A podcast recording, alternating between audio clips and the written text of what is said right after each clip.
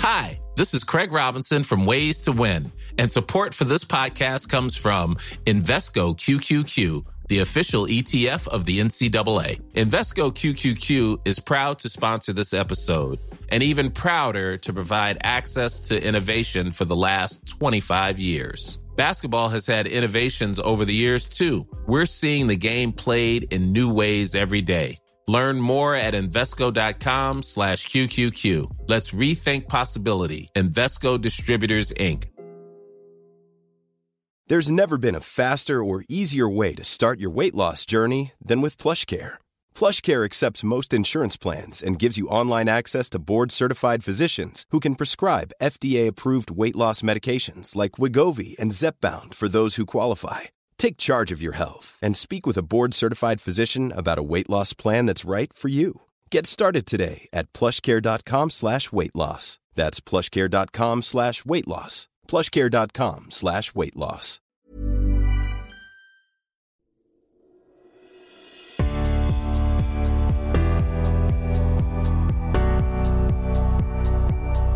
Hello and welcome to Rory Sutherland's On Brand, brought to you by Alf Insight. Uh, each episode, we'll be bringing together big names from the world of advertising, marketing, and media to dissect and debate success, ingenuity, which is a word I love, and the future possibilities for our industry. And today, not before time, we're looking at the multinational Procter & Gamble, which was founded over 180 years ago when a soap maker and candle maker went into business. It's come rather a long way since then. and is now the world's largest consumer goods company.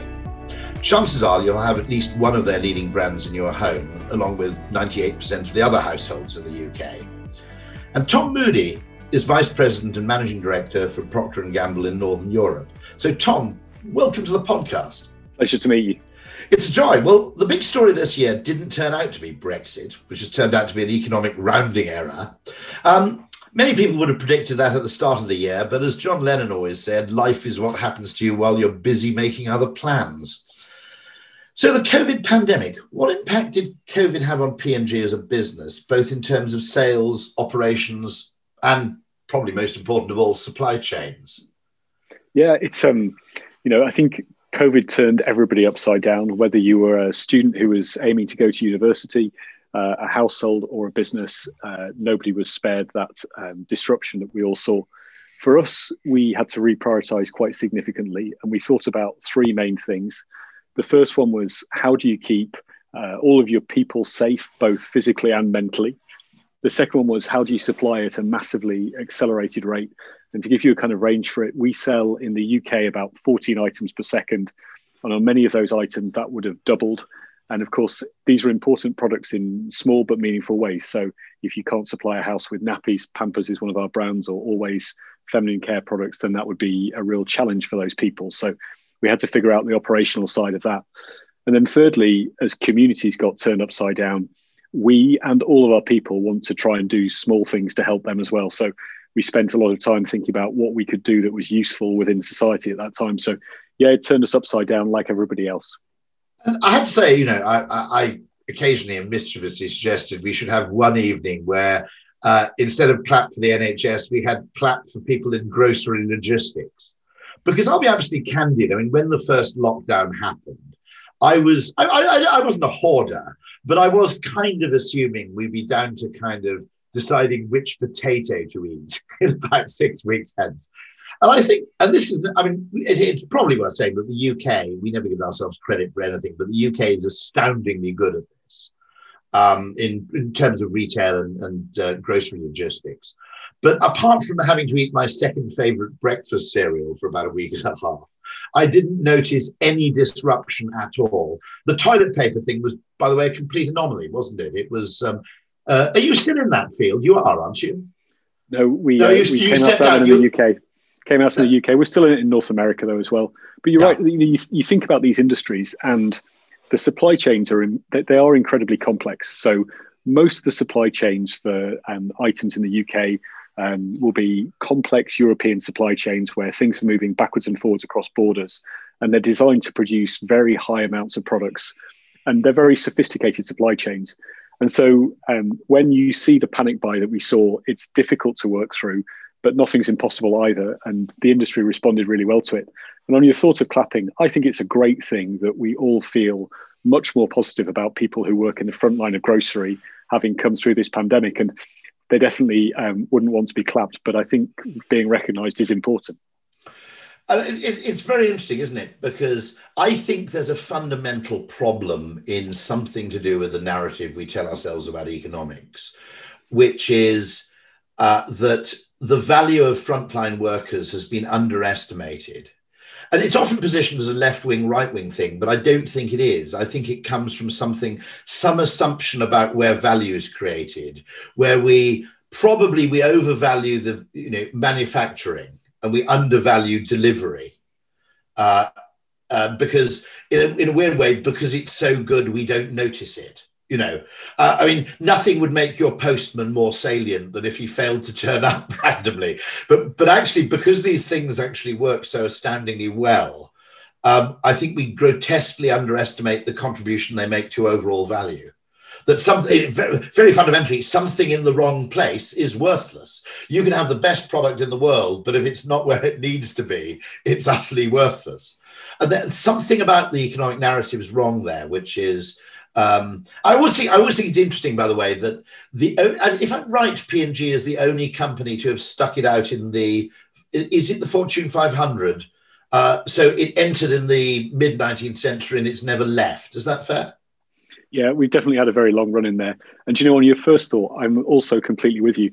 When you think how many times, if the bin man didn't turn up, how long it would be before your household broke down, and it's not very many. The other one, I know you had a brilliant conversation with uh, Helen from Boots earlier in this series, and you know, you think about the next time you get a cold and you go into Boots, and you just need a sympathetic person to understandingly talk you through exactly what we're going to do with. Oh, you don't get colds, presumably like me, you go straight to man flu. Yes, I do, of course. The, the expertise that exists in um, these retailers is phenomenal, and, we should be grateful for it. Yeah, funnily enough, man flu is scientifically established as a fact, by the way. Uh, there is some gender difference in how we react to uh, mild coronaviruses. So, so it's not 100% mythical. So I'll just stand up for the patriarchy briefly on that one. Um, but no, I mean, I think you see, I think the interesting thing is, I call this in my book, I call this the Doorman fallacy, which is there's a very great danger in tech.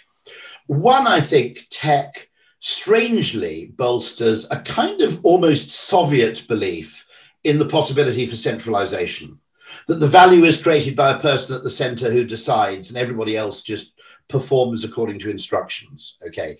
And tech, by creating this illusion that somehow you can have perfect information at the top, um, actually strangely fosters a kind of almost Soviet era belief in business in scale centralization and the you know the overwhelming importance of managerialism as, as, a source of value creation.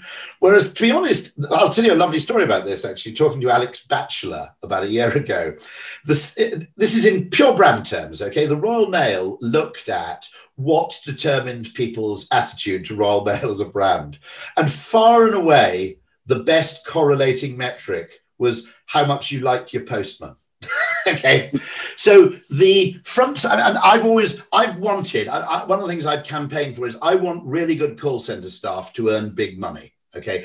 I don't want them measured on how many calls they answer per hour. I don't want them answered on all those Taylorist metrics because I had a guy here from British Gas Service Care. Okay, I'll give it, you know, who sorted out our boiler, sorted out our hive because the hub had played up. Charming, really knowledgeable bloke. Um, that actually is 90% of what I pay for with service care. An economist would say it's all about, you know, insurance against the cost of boiler repair and so forth. But, you know, without bragging, I'm kind of rich enough to buy a new boiler without it killing me. Okay. The, the reason I actually pay this money is because every time a really nice, competent guy turns up and I have a nice chat and give him a tenner. And I'm happy to give him the tenner because he's delivered 90% of the value of my service care account in that visit. And I think that under, you know, I mean, you know, uh, in a sense, a great waiter makes as much difference to a restaurant as a great chef once the food is of a certain quality. And our fail, our, our obsession with deploying what you might call efficiency metrics uh, pure and simple to people who are customer facing, while while reserving all the rewards for genius, if you like, to people at the top to the spreadsheet jockeys and the people who, let's be honest, quantify value rather than creating it. I, I, I, funnily enough, it's fascinating because one of the things that really appeals to me is the fact that the real survivor in the Fortune 500 is a marketing led company. And that really cheers me up. The fact that the greatest marketing, I, my clients at Unilever will be puking in their mouths at this point, but the greatest marketing company on the planet is also the company that survived most successfully and has adapted most successfully, by the way and that that really cheers me up. I keep going back. I discover, you know, I always was thinking, well, doing this behavioral science stuff, I'm kind of on the cutting edge, and I realize what we're really doing is discovering stuff that people like Wroe Alderson and Drucker were really talking about in the 1950s, which is we need a marketing-led appreciation or viewpoint on the creation of value and utility. Instead of having an idea of utility, which is led by manufacturing, and then having a little idea on the extra utility added by marketing, we'll never win that battle. You need actually to start human customer perception first and work out how value is created from there. And I suspect, you know, you're one of three or four large companies which does that best, really. Are you a lifer? You're, you're presumably a P&G lifer. Everybody is, I'm always told. I am. I, I, always like the inference that goes with it when somebody says you're a lifer as well, which is the kind of the implication that you must strongly lack imagination. But I am a lifer with P&G for the simple reason that um, every few years they move me to a new challenge, which I enjoy even more than the last one. But you know, to where you just were as well on um, Totally, I'm an, I'm an Ogilvy lifer, so you, there's no. Don't worry, we're in good, we're in good hands. Yeah, we're in good hands. Yeah. The um, you know, to, to your comment on you know what makes a company endure for that amount of time in the fortune, I think it's being really clear on the fact that um, the leaders aren't the boss, the consumer is the boss, which is is an expression of one of our CEOs, which I really enjoy, but we really, really live. Mm. There's um, you know, one of the little known facts is we do a lot of the global innovation from the UK, including one of the ones that we do here is uh, Gillette. We have a, an amazing facility in Reading, which is the, the global R&D center. And they, um, every day, they have men who come in and shave in front of a one-way mirror. And people hear that, they say, come on, Tom, you're joking. Like, surely by now you've seen enough men shave that you've broadly got the hang of it. And you say, no, like every day we can learn something new from watching these guys shave. And Reading is the place where they discovered that the place that most men miss is right underneath their nose. And what we were doing is creating this razor which got closer and closer shaved by putting blades on the back of it. And then we realized that men were missing the bit under their nose. And that's why on the back of the razor that you use, there is a single blade for getting just underneath your nose. And that comes from obsessively observing consumers every day until eventually you go, hang on, we can, we can do something different here. And that's how innovation is born. And it, it, exactly to your point, those are our amazing uh, research and development people. They're the ones who are doing the real work, not me sitting here with a spreadsheet. If I'm right, it's something like you, you actually put something like a billion into the development cost of uh, the latest razor. Is that right? The most the most amazing fact is um, before we'll launch something, it has to have a two to one preference about whatever it came whatever came before it which is an incredible bar to set yourself. You know, oh. normally you would say if I can make the product five percent better, I'm yeah. going. On Gillette, we work on a two to one preference ratio. So, um, yeah, those things technically are extremely performant.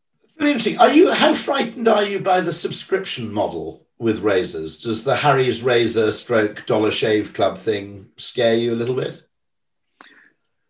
I think there are a couple of aspects to that. I mean, of course, the predictable thing that I'm going to say is all competition are welcome, but genuinely, competition is a good thing because it makes everybody is bad when I'm talking about Gillette. It makes everybody sharper. So competition is always a good thing. On you know subscription per se, rather than you know just on your Harry's point, I I have my doubts on subscription models. Um, we actually do run some. So we run some direct consumer models on subscription basis. But if you think about your house and you think about, say, uh, 100 items that come into your house per week, maybe 80 of them with a grocery shop and then another 20 through you know whatever else you're buying yeah. um, if you think about a subscription model and extend it all the way to the end we're going to say right okay on, on monday morning you're going to be outside your house in some sort of a high vis jacket kind of air traffic controller-esque waving through 80 different delivery people i go like, is that really where the world's going to end I don't think so. I don't because and, and back to the thought of you have to be led by the consumer. I don't think that's consumer led. I think um, some form of aggregation is logical. And that's why I still think um, all of the supermarkets or a Boots or an Amazon are all going to play a very big role in the UK for you know a long period of time, even if we're the most developed e-market in the world, and, and we are one of the most developed markets in the world, I still think there's a big role for aggregation rather than just direct to consumer. I, I think your observation that if that that there's a, now a ceiling on online commerce because it turns your home into a distribution hub, as you quite rightly said, where you know the endless noise of beeping, reversing vans. It's also, by the way, environmentally unsustainable just in terms of the volume of traffic it creates, unless we have some kind of aggregation. And my hunch is that oddly, and of course, this year won't be a representative year, so the data will tell us nothing. But actually, online shopping may actually cap out at Christmas before it before it stops growing elsewhere, for the simple reason that there's a cognitive maximum to the number of things you can be expecting at any one time you know, apart from anything else, it's simply cognitively difficult, which is hold on, you know, does this arrive on Ocado are coming on Wednesday? Then I'm, I think I paid for next day delivery on that, so it should arrive on Thursday. And as you quite rightly said, it actually turns, in a sense, the logistical burden onto the consumer. I think the bit that's probably changed forever is if you look at online grocery shopping, mm. um, broadly that's doubled in the last six months in the UK, big picture. And I think that will probably stay quite elevated because a lot of people have discovered that's incredibly convenient to have yeah. all of your shopping delivered at home. And environmentally, that can work as well. So if the drop densities are right, then it can actually be more green than everybody going individually to the supermarket. But but I, I think where the cap may well be is on how many direct consumer companies you really want to have a relationship with. And I have some that I value incredibly strongly. Nespresso would be one that if you took that away from me, I would scream like crazy. But there are other ones in my life that from a, um, a hassle point of view, I would happily get rid of. It's interesting, isn't it? Nespresso is one of those companies which um, uh, is is I I, I always describe it as a piece of behavioural genius because, of course, you're paying fifty pence for a cup of coffee that you make yourself at home. Now, if you had to buy it in a jar like Nescafe, you'd look at the price per unit of caffeine, a jar would be about 35, 40 pounds. You go, no, well, but of course, your comparative frame is with Starbucks, it's not with Nescafe. So it's a brilliant example of a behavioral, pro- you know, a psychological product in that, um, I, even though I know that objectively. I still think every time I put the 40p in, well, would have cost you £2.40 at Starbucks. You know, what are you complaining about? And um, it is it is an extraordinary, uh, I mean, one of those really, really interesting case actually of a huge company producing a completely um, outlier innovation, I think. Um, although, I mean, I think you can quote quite a few bits of category creation yourself, in fairness. Um, so part of P&G's ethos is being a force for good and a force for growth. How do you go around diversifying product lines in your product portfolio with keeping both of those uh, principles in mind? And um, what's what's your approach to innovation? You have this, as you said, you have this incredibly high bar, which I didn't realize. Um, I know that you won't you won't allow anything to go to market unless it has basically manifest uh, functional superiority as well. Um, so before you get into any marketing debate, there has to be some component of the product which is uh, genuinely, uh, objectively better. Um, uh, what makes your approach to innovation different?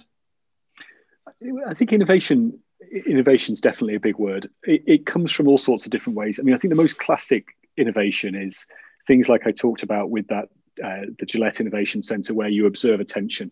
By the way, one of my one of my favourite mm. ones at the moment in the UK is fifty percent of UK homes have a dishwasher, and of the people who use a dishwasher, about half of them, before they put anything in the wash dishwasher, they wash it themselves first. Now they call it they call it rinsing, but really it's just another word for washing it first. It's total a, waste it, of water. It, it is a total waste of water and a total waste of their time as well. So, but you step back from it and you go, okay, if I can observe that tension, so I can observe the behavior of people washing things twice, and I go, okay, I can make a product which means that that's not necessary. So you can, you know, uh, cook your lasagna, you can take the dish straight off from having served from it, put it in the dishwasher, don't rinse it first, stick it in there. If the product is right, then we can guarantee that we can clean that lasagna dish. So that's a classic observe attention, um, make a fairies the, the dishwasher one that we have. You make, you make that, you make an amazing product, life is good. But innovation isn't always like that. So sometimes you hear about stuff. One of the ones that we heard in the UK is there are about um, 700,000 babies born a year in the UK 60,000 of them, so one in 13 or so, are born prematurely, and of them, some really prematurely. And they end up in an incubator, of course, and they end up in there for about 23 hours per day. And one of the things we heard about was from um, the amazing uh, nurses who work in that environment that if a nappy leaks in an incubator, it's an absolute crisis because you've got to unplug everything that you've plugged that tiny child up to in order to change over. And literally, you you risk um, life when you do that. So we figured out that okay, that's an innovation opportunity as well, and we make a nappy for tiny babies. And of course, that isn't a business, and thank thank goodness it isn't a business because there aren't enough babies who are born at that stage. So that's one of the ones that we just um, make them and, and give them away. Um, but it's it, it's something that you hear about happening in society, and then go after. And I guess the last group of innovation I'd, I'd talk about is stuff that you discover by accident. And I think the most famous example here is, is Blu Tack, which isn't one of mine, but there's a great story about the fact that the guy who invented Blu Tack was setting out to do something completely different that day. And occasionally you do get those kind of stories emerging. So we have a group up in Newcastle, and there's a, a scientist up there, a guy called Phil Souter, who was meant to be making a new washing detergent and so he's, um, I'm not an R&D specialist, you'll quickly discover, Rory. So he's messing around in the lab with a bucket with muck in it and a chemical in the middle of it, which is designed to attract the muck towards the, the chemical in the middle of it, supposedly making a detergent. But in the middle of this process, Phil realizes that he's discovered a process where he can take uh, dirty water and turn it into clean, drinkable water, which of course has got nothing to do with washing detergent anymore. And so that one, we, we actually turned that into a not for profit business for creating safe drinking water. Because when we went into the numbers, you find there are about um, 700 million people who don't have access to safe drinking water. Now, what they really need is a well in the village wherever they live. But until you can get them a well, you have to find a kind of bridge solution. So we have this thing that uh, is out there, and we've um, we've made um, tens of billions of safe drinking water available through a piece of innovation that happened entirely by accident. So that was a long answer to your question, but I think innovation happens in all sorts of different ways across that spectrum. Actually, funnily enough, I think the role of luck in business, we uh, I'm quite friendly with Nassim Taleb, and his point is with life is that it isn't just about being right and then optimizing what you know. It's actually increasing your surface area exposure to luck. That you can actually plan without knowing how you're going to get lucky. And I often adver- uh, argue that a large part of advertising works this way. That simply by being more famous, it's more likely that you're exposed to positive opportunities, even though you could never predict them in advance. And actually, uh, business is great because the very fact actually that it that you know in some cases i mean some cases great businesses are founded by total idiots right? I mean actually the, the, walmart was kind of founded by people who are mad but sometimes they're kind of stupid enough to stumble on something. I mean no logical company would have launched red bull is my argument because it tastes horrible, costs a fortune, comes in a tiny can. There's no way a large organization could cope with the sheer illogicality that is that product. Yet, you know, they can run a Formula One team for the lols, you know. And actually, Nassim taught me this thing that the very fact that business has a mechanism that rewards luck, not necessarily quality of thinking, is actually not a bug, it's a feature just as medicine, you need to accept the fact that half of the medical advances, penicillin being the most famous, happened in a sense almost by accident. And there are fantastic brands which emerged. Two of them are uh, the Flake Bar, which actually was caused by a chocolate overflow at the flake factory. And Wall's Viennetta, fabulously, they had sheets of ice cream going onto a conveyor belt, and something went wrong with the conveyor belt, which caused it to judder, which then caused the sheets of ice cream to form into this kind of fantastic wave formation. and, and the Wall's Viennetta was born. And actually, the fact that actually, you know, having what you might call, as you quite rightly spotted, I think it's lovely that, people looking at people shave and saying, you notice something new. That kind of anthropological approach to business, or the kind of, uh, my, Robert Frank calls it an economic naturalist, that you just go and you keep looking and you say, why are people, why the hell are people doing this? Now, I suppose if you live alone, rinsing your dishwasher plates might make sense if you only put the dishwasher on once a week. But you're absolutely right. I've noticed this behavior in everybody else. And I'm kind of going, you know, why do you buy a dishwasher if you're going to do half the work yourself? You know, and um, that's that's that whole business of observing. There's a wonderful thing in biology. Matt Ridley told me, which is biology is a science of exceptions. And I think what we often get wrong in business is we're trying to use big data or AI to give us universal laws as if it's physics. And actually, the best thing to do is we ought to be using AI as artificial inquisitiveness, not artificial intelligence, which is going, can you just tell us 10 anomalies? You know, please, out of this data, just come up with 10 things that seem really weird. And then we'll do the rest of it. We'll find out what's going on. And, and actually, that weird quest for certainty, I think, often misleads us that the real gains come from come from the edges in a way, not from the middle. So I, I, it's, it's interesting as well. The, um, the the favorite word you said in the middle of there was observational as well. Yeah. Because and um, you only learn if you're looking for these things, and um, and, and the observations can be so so powerful.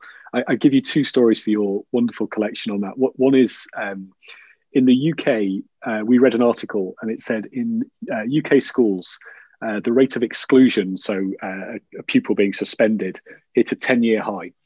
And you say, okay, right, what's behind that? What kind of kids are being affected? And do we have any role to play in that at all? And don't get me wrong, I'm not an idealist. I, I get that I run a, um, a collection of brands and I'm not changing the world every day. But you go, they, they can have, to that, to that question on force for good, they can have tiny effects on society.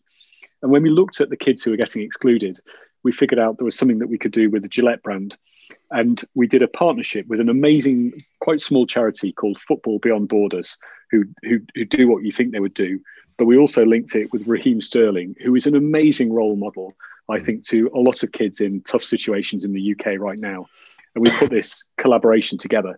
But back to your comment, it's all based on observation and that observation is no different to the observation that you can make of, um, you know, for example, what's the most common reason for a child to end up in a hospital in the UK?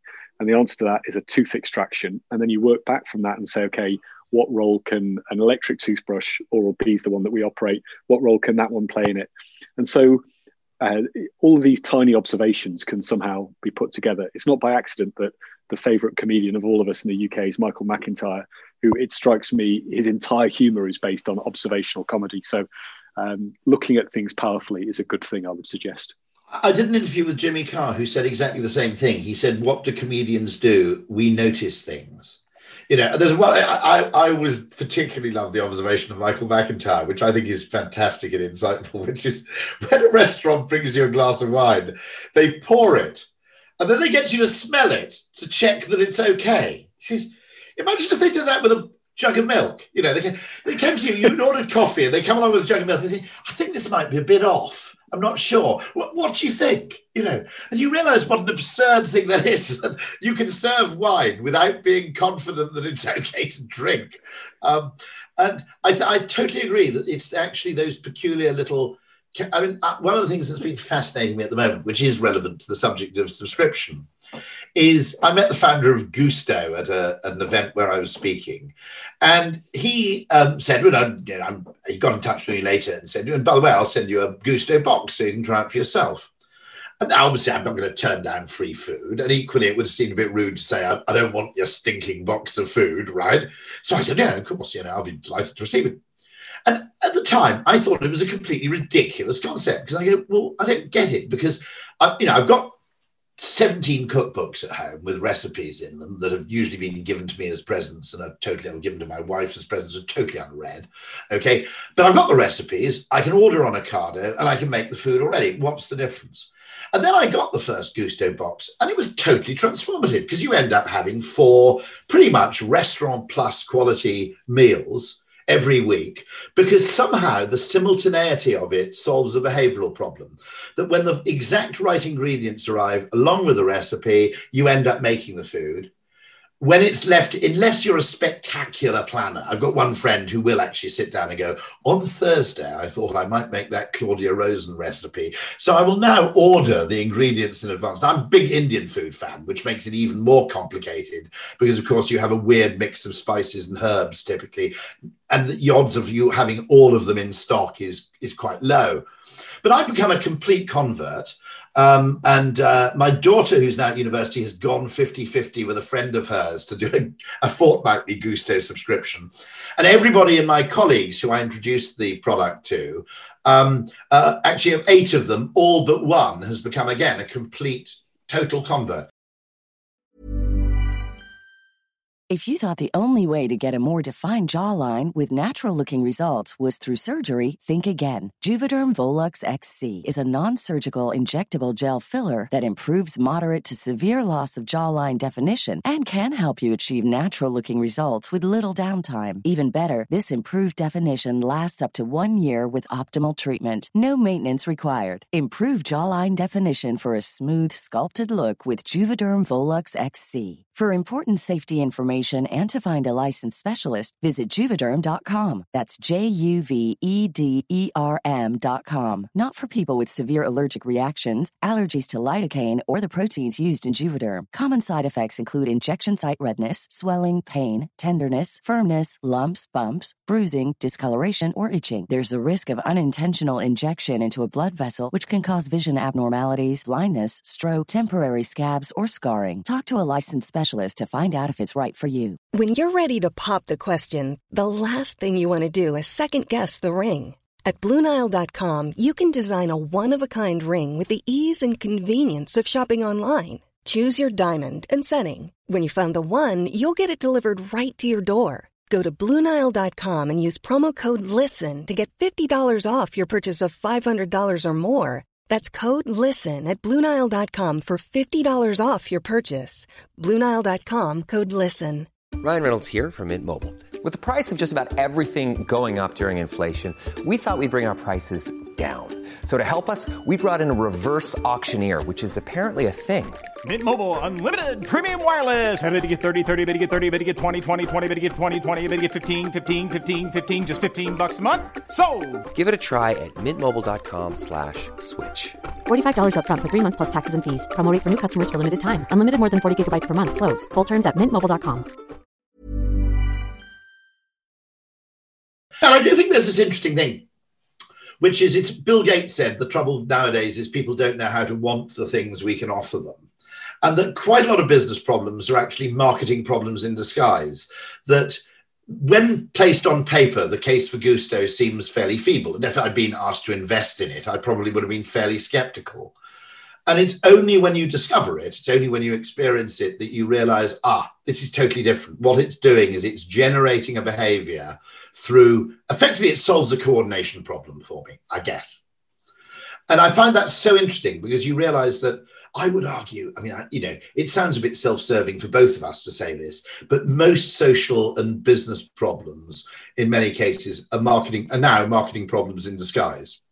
And the so, solar panels, what we really need isn't cheaper, more efficient panels. We need people to put them on the bloody roof, you know.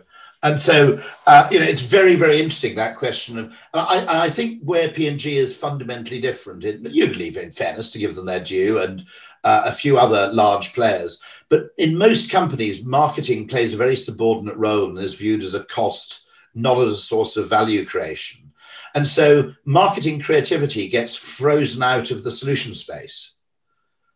And I, I, think the fact that every single P&G decision, the consumer is in the room, metaphorically, makes just an enormous difference. Yeah, and um, she, she or he should always be in the room uh, mm. in in any decision that you're taking.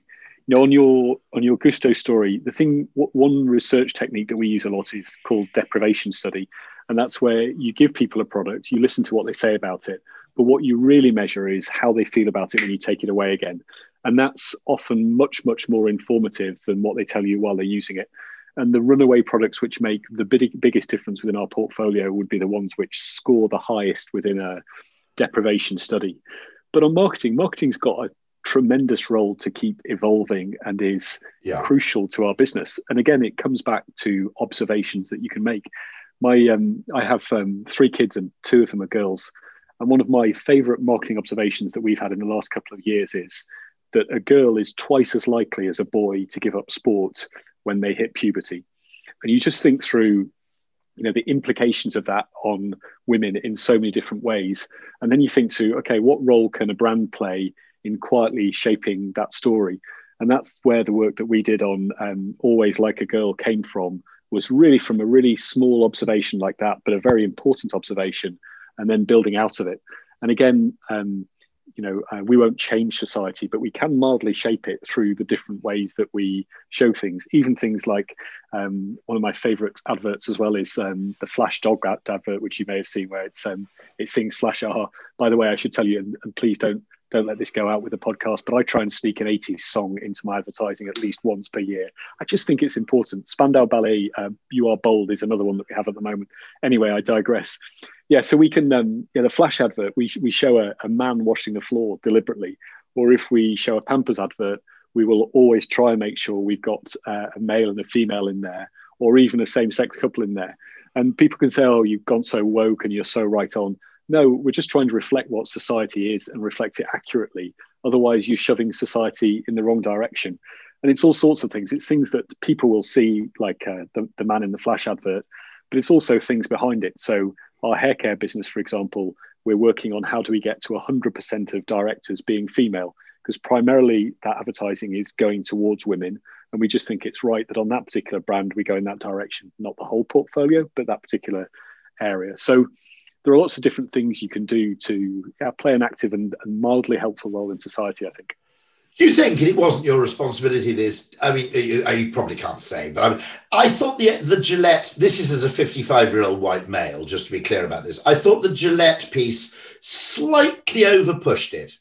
Um, and and my my only objection, which my wife slightly agreed with me on, we ended up having a massive discussion about this, was uh, um, two two things I think. One, it kind of conflated behaviors which are debatable, like young boys wrestling with each other with the Me Too movement, which I think was a bit of an unfair. I thought that was a bit of a stretch to suggest because I mean, if you look, you know, I mean, as, as kind of amateur evolutionary psychologist, young animals engage in play fighting in tons and tons of mammalian species, and it seems to be kind of innate that you have these kind of play scraps. And then what you know, I'm don't get me wrong, if the guy had been wailing the other guy with a baseball bat, I would have been entirely with you. But it was kind of what would have been defined as a bit of a scrap.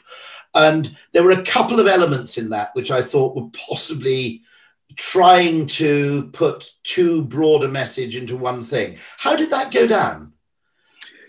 Um, I'm, I'm, good on you for asking the question, and I, um, contrary to your setup, I will answer it really honestly, because uh, because I'm from Yorkshire and I don't know any other way. So um, the, um, the, the like that advert it, cr- it, created a huge amount of controversy. Uh, it, it definitely did. It's also interestingly the advert that we get asked the most often by schools or church groups or youth clubs or whatever it is to share a bit of information on so that they can talk to kids about it. And you know what? I think that's kind of a good thing when an advert provokes a conversation. And the heart of that advert is um, are men always the best version of men that they could be? I think that's a really, really good question. And I'd, okay. I'd, the, the, the, piece I'd encourage you is um, have a look at the follow up that we did in the UK. So there's a sequel to the um, the, the, advert that we had globally. There's a, a, sequel one that we did, which is actually the one with Raheem Sterling that I mentioned earlier, and it was exactly the same thought behind it, which is all men need to be the best version of men that they can and an appropriate version of men for the world that we live in today. And it didn't cause any of the controversy. Um, but had exactly the same message behind it. So I, I, I honestly feel like it was a good message uh, it, it, did create a, an awful lot of email traffic. No, and, and interestingly, actually, I think the, the where things where I think there's a problem is where um, we get and we've probably made this mistake on Dove a few times, by the way, at Ogilvy, where you stray from being campaigning to being politicizing. And, you know, to quote Michael Jordan, Republicans buy sneakers too. Um, uh, it's not uh, generally. I don't think it's a good idea. I mean, for very good Byron Sharp reasons, it ain't a good idea for brands to get actually into politics, because you know uh, there are exceptions. Newspaper brands are inevitably in that space, but for the most part, uh, unless you're a news brand, perhaps, or a kind of a spectator, for example, or the New Statesman, I don't. I don't think that's a great idea because you wouldn't want to. Why alienate fifty percent of your base? But I, I, also think there's a huge lesson. And I, fun enough, I've, I've, given a kind of talk to during lockdown. One of the great things about Zoom is you have conversations you probably wouldn't have had in the real world. I had a conversation with Extinction Rebellion, and I just said, look, I've never seen an advertising campaign where people set out to annoy or insult the users of a competitor's product, okay? Because they're your future customers. I said, look, when you're on a demonstration, do not spray fuck off on a war memorial, right? Because that sets you back. Okay, I get it. It probably feels great to do that. It impresses the 27 people who are standing around you who are similarly extremist in their motivation. But a terrible proxy for how successful you're being is the extent to which you're actually alienating other people. Generally, if you want this thing to succeed, and I think marketing uh, you know, I, I, think it's genuinely important for marketing people to say, look, look, I don't disagree with, I don't disagree with your aims at all. I'm generally actually pretty pro-environmental. Um, uh, for a person on the centre right, I'm very pro-environmental. I just partly actually just on aesthetic grounds. I think it's just a more elegant way to live your life. You know, this isn't all about you know self-sacrifice. It's it's just an aesthetic question of you know that you know, it, it's kind of it's rather like Nordic aesthetics in um, in interior decoration, isn't it? You know, it's you know that kind of Nordic minimalistic approach is just more attractive in all sorts of ways. And yet, um, one of the things I always say is, look, if I disagree with your methods, it doesn't mean I disagree with your aims. And I think marketers have a huge role to play here. I don't, you know, I don't want to, I don't want to stamp over the kind of um, purpose-led thing. And I also think, by the way, the, the other really important question about purpose is is not only the consumer, it's the employee. And you know, I would be a very sad person indeed if I said I got out of bed every morning and started work with the WPP shareholders in mind. You know, because contrary to Milton Friedman, most of us aren't really motivated by shareholder enrichment. I mean, if your bonus is so enormous that it's actually well correlated, maybe you are. But I mean, you know, you can't reasonably expect. I mean, you must employ what 100 and something thousand people worldwide, do you? Yeah, and they're an incredibly yeah. important voice. It's a, one of the one of the things. Um, I, it always amuses when people start talking about generations and they say Generation X this, Generation Y that, and I say someday this will come back to haunt us when we try and brand a generation a particular way. But one thing that I do agree with is that the employees that we bring into the office today are um, even more keen to play a useful role in society than they were 20 years ago. And they drive us to do some great things. As an example, during the pandemic, I have an employee who's um, he's an emergency first responder. So that means if you or I go down with a heart attack and he's the nearest person, he's coming before the ambulance. He, whilst working in the NHS, which he does outside of work, he had this observation, which is as they started wearing masks on the front line, you can't get a perfect seal between a mask and a face if you've got a beard. And he said, okay, uh, interesting. Tell me more. And he said, okay, we, have got to give razors to the whole of the NHS. So we had to think about that for a minute and said, yeah, okay, yeah, that's that's doable. So during the pandemic, we gave away 90,000 razors to NHS frontline workers. And one thing that I said to the group at the beginning was, we're not going to beat our chests about this. So we're not going to do an advert going, da we've done this. We're just going to get on with it and do it because it's what people expect. Another example is um, we, you know, we get an, an, awful lot of contacts from charities who would like us to help them in some way. And the UK's got an incredible tapestry of tiny frontline charities. Like think six, seven, eight thousand frontline charities. Think of you know the homeless shelter that's near you, and, and it's probably run by you know one passionate person with a handful of volunteers. And pragmatically, I haven't got the the resources to deal with them all one on one. But there's an amazing charity that we work with called In Kind Direct, who basically supply products to all of those think homeless shelters or whatever else it is. And so at the start of the pandemic, they came to us and said, you know, crikey, the, the, the world's got very, very tough. What can you guys do? And you work through that and say, with employees, what can you do differently? And a great example on there was um, in Reading, we make um, shave preps, so the, the shave gel or the shave foam that you put on your face before you shave. And we converted a production line. So, okay, instead of making that, it's going to take the World Health Organization formula for hand sanitizer and it's going to make hand sanitizer instead. And it's not, funnily enough, desperately complicated chemistry. And then we were able to, through the work the employees did there, feed that into In Kind Direct. We didn't sell any of this stuff, by the way, we just gave it away. You feed it to In Kind Direct. And now the homeless shelter has got hand sanitizer. It's also got a mask that we were able to make up in Manchester where we make Pampers. Um, and it'll have some other P&G products that we've given away because in doing so, you somehow help the homeless guy feel a you know a moment of dignity, which is really important. So lots of things that you can do, but they all start off with employees who are the best activists in the world.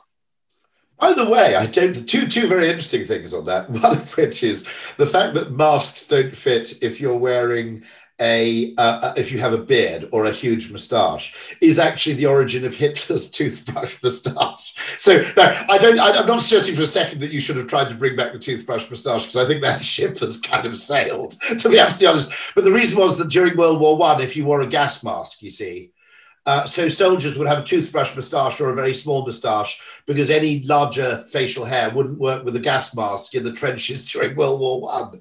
And so a few people, including Hitler, carried the fashion forward. Um, and subsequently, it fell out of favour for some strange reason. Um, but th- that that's a, um, that this is really interesting. So you gave every NHS worker a, a, a razor. I'm I'm also interested actually as a bloke. Um, the importance, by the way, of that the importance of shaving actually as a way of starting because under lockdown i've been you know you must have noticed your sales fell off a little bit. I think it's fair to predict. Okay. Um, uh, the importance of, of, of, that is there is a psychological importance to actually getting dressed and sh- you know and shaved in the morning which changes your whole approach. I don't know why but you know, th- there's that argument, you know, in a sense, getting, getting dressed for work, you know, wearing a suit or whatever it is you wear for work, you know, it, it has, it, it's largely performative, but it does have some psychological importance, I think. And actually, we should investigate things like that more because as a single daily action, which may actually, I mean, those people who look at, um, uh, for example, behavior change will always say how you start the day really, really matters if you, if um, I, am just trying to remember, it must be B.J. Fogg's book, I suppose, Tiny Habits, I suppose. Um, uh, the idea that creating tiny habitual actions like that might have importance in areas like mental health. I, I don't think we should look at that as ludicrous by any means. I think it's it's it's plausible because I have noticed that when I you know when I let things go a bit, which to be honest I have done because Zoom nobody can smell anybody else. being blunt about it, um, uh, you do feel kind of declining levels of, I don't know, alertness or something. And, um, I, and actually, these things may be more, you know, just as in a weird way, we clean our teeth because we're frightened of bad breath, and it has a sideline benefit, which is dental health. You know, that always fascinates me because if you think about it, all toothpaste is mint flavored. A lot of people don't even like the taste of mint, but if you want your breath and your mouth to feel fresh, nothing does it like mint. And so our motivation for doing it is actually different from the official purpose.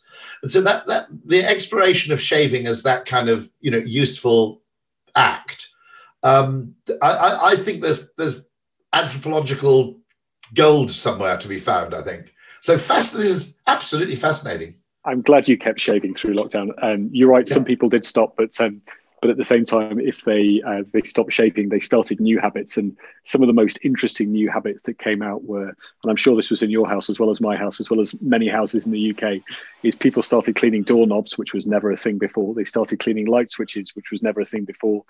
They uh, cleaned parcels when they came in from Amazon yeah. or whoever was delivering them. And the most in- interesting one was the number of people who um, uh, came in through the door and entirely stripped and then stuck all of their stuff straight into the washing machine. So all sorts of new habits have emerged in the last six months, and you know, uh, yeah. The, actually, I was talking to someone on um, Unilever Home Care about that, and then generally the temperature setting went up on the washing machine as well. Which, which also has environmental consequences. I'm not. I, I mean, in the early days of the pandemic, you simply took every precaution you possibly could. So we seem to have stopped worrying so much about contact infection, don't we? That we seem to have now assumed that it's airborne. And I think I think it is true to say that now we know that there aren't really cases of people where it's been transmitted by surface contact. I, I hope I hope that's scientifically safe. For God's sake, nobody act on that. No, um, don't act. Don't no, act don't act on that. Don't act but, on yeah. that. It's a short answer. I mean, I think um, as well, like you, you have to realise that coronavirus is still in its very early stages of scientific understanding, and so yeah, um, everyone is still learning about how it's transmitted and, and how it's killed. You know, to one of your to, to the point that you raised on on washing as well. I, I often end up in a discussion on you know, how do you improve the environmental footprint of, of what you do and the, the number of items that you sell. And actually thinking about how things are uh, used in their end state is incredibly important. So on your washing machine, we um, uh, um, the, the, the, wash that I use in my house is a, a 15 minute wash cycle because I know the chemistry of the product, the P&G product that I'm using. So that on, a, on a, an Ariel product, it's formulated, it'll work in a 15 minute wash. And then 15 minutes, that's a cold wash. And there are two benefits. One is environmentally, if you can wash in 15 minutes instead of an hour, or an hour and a half, it's obviously using a lot less energy. So that's better for the planet on the in use cycle. But the other one is it makes the task of washing less burdensome.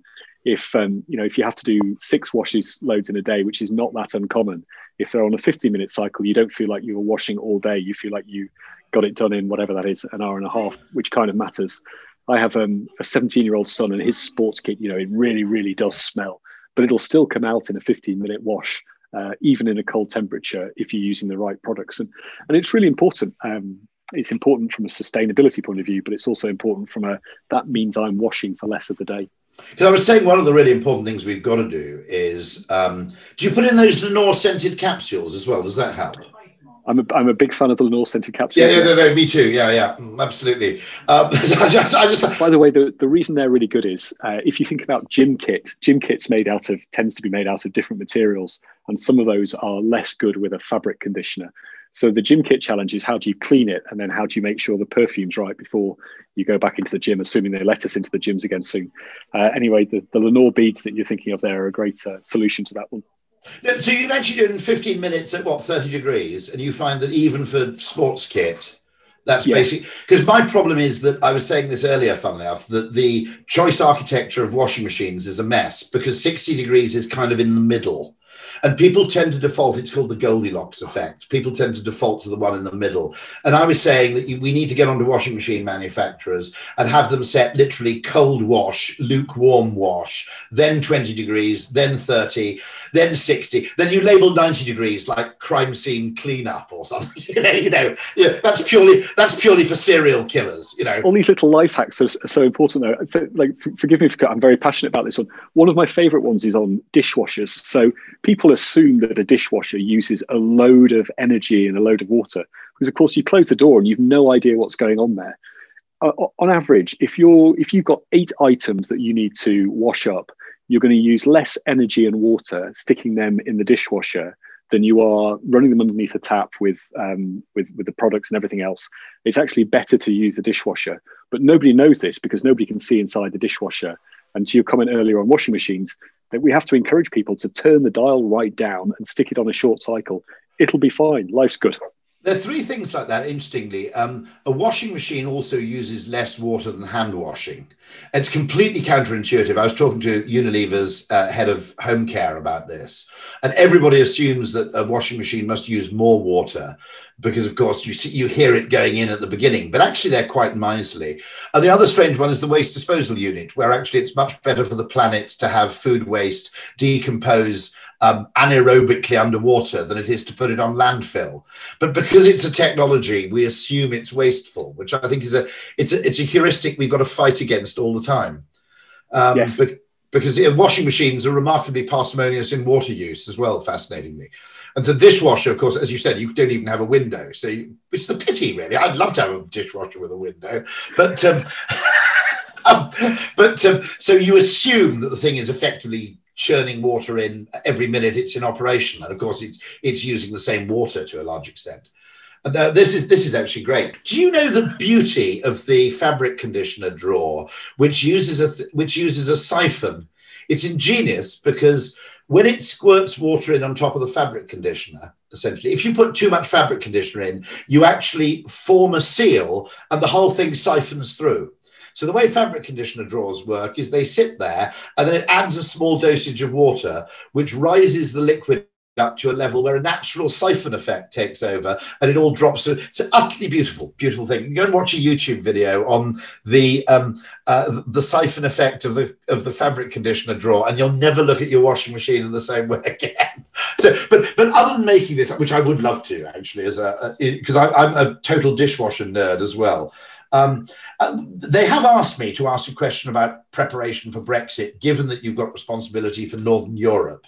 Um, what what do you anticipate going forwards in terms of that? Is it true that large companies, to some extent, had this sorted to begin with, or are there significant challenges remaining? If you think about the supply chain, it's obviously quite complicated. And um, as soon as you start to think about bringing the number of products that there are in a supermarket through a border uh, and through a port, when you don't really know what's going to be happening at that port in six weeks' time, that's quite a complicated risk that we are working through uh, and have been working through for you know, over a year now. Um, so we have a contingency plan for everything that we think could logically go wrong, and then we work out how we make sure that those things don't result in any effect on the people who go and buy our products in a store. And we have a plan for all of it. But in the words of Mike Tyson, everyone has a plan until um, they get thumped in the face. So, um, you know, I, I, I, say we have a plan with a reasonable amount of confidence, but you can never give people complete certainty on it. I think the thing that's frankly more challenging on Brexit is, you know, companies need to deal with that complexity, and that's my problem to work through and make sure I've got a plan in place for. The thing that I worry an awful lot more about is the combined economic effect of a year that we spent dealing with COVID as a nation and you add Brexit to that and and the implications that it could have economically. We don't know what they are, but it, that, that it could have. And I really worry about um, consumers being very pinched in 2021. So, frankly, that worries me 10 times more than the port disruption that we'll see. We'll probably see some port disruption. We might see some regulatory disruption, some foreign exchange disruption. Those are all things that um, you know we can work through and deal with. Uh, the one that's the hardest to deal with is, is if the consumer is really, really pinched, and I, I fear that they will be. It's very interesting, isn't it? Because it's not a problem you can where you can solve for the average, because consumers are affected actually very, very differently, um, and it's been the effects have been incredibly uneven. Um, both, I mean, actually, health effects, of course, are incredibly uneven, but but the economic effects have been just as uneven. And also, of course, people behave. It's very, very dangerous to solve for the average because people behave in all sorts of interesting ways. In the, in many cases, of course, in brands of your kind, you sometimes see a flight to quality, don't you? That people, that in other words, brands of your kind now play a greater part in people's mindset, and so actually people are more ready to pay a price premium for those everyday products.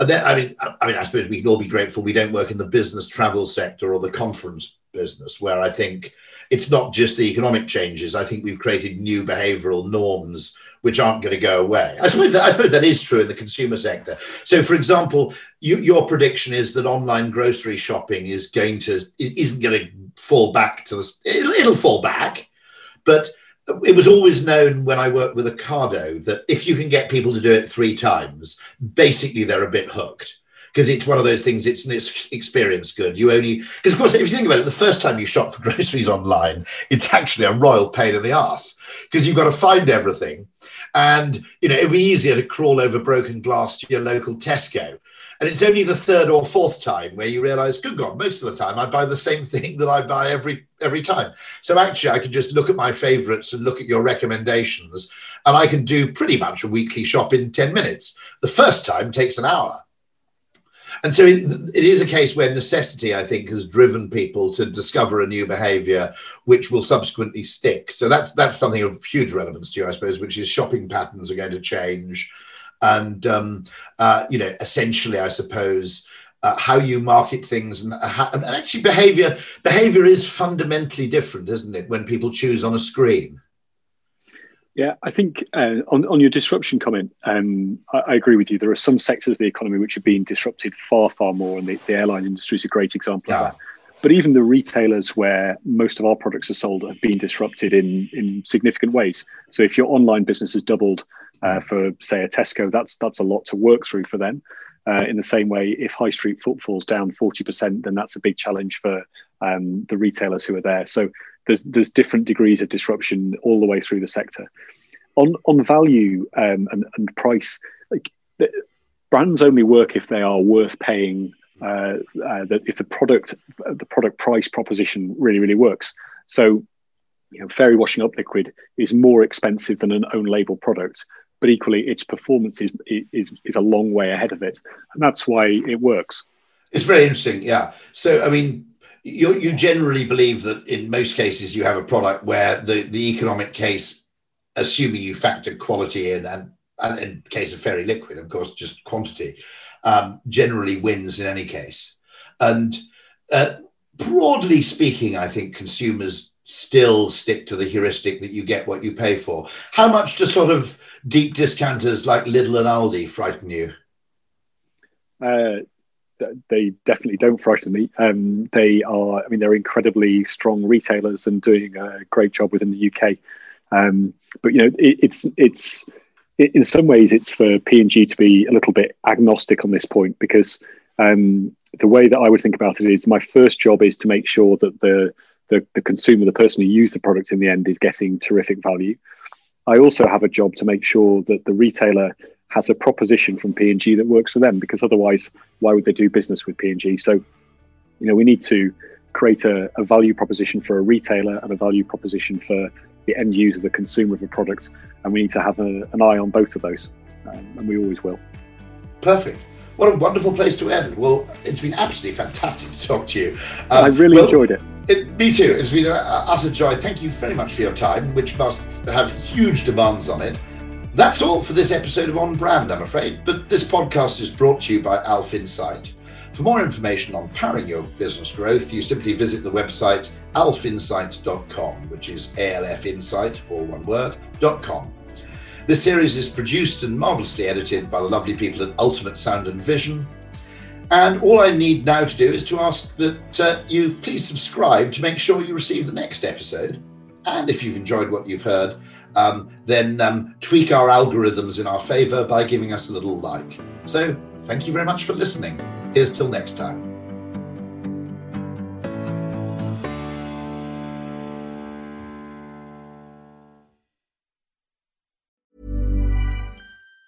Planning for your next trip? Elevate your travel style with Quince. Quince has all the jet setting essentials you'll want for your next getaway, like European linen premium luggage options, buttery soft Italian leather bags, and so much more. And it's all priced at 50 to 80% less than similar brands. Plus, Quince only works with factories that use safe and ethical manufacturing practices. Pack your bags with high-quality essentials you'll be wearing for vacations to come with Quince. Go to quince.com slash trip for free shipping and 365-day returns. Mom deserves the best, and there's no better place to shop for Mother's Day than Whole Foods Market. They're your destination for unbeatable savings, from premium gifts to show-stopping flowers and irresistible desserts. Start by saving 33% with Prime on all body care and candles. Then get a 15-stem bunch of tulips for just $9.99 each with Prime. Round out Mom's menu with festive rosé, irresistible berry chantilly cake, and more special treats. Come celebrate Mother's Day at Whole Foods Market.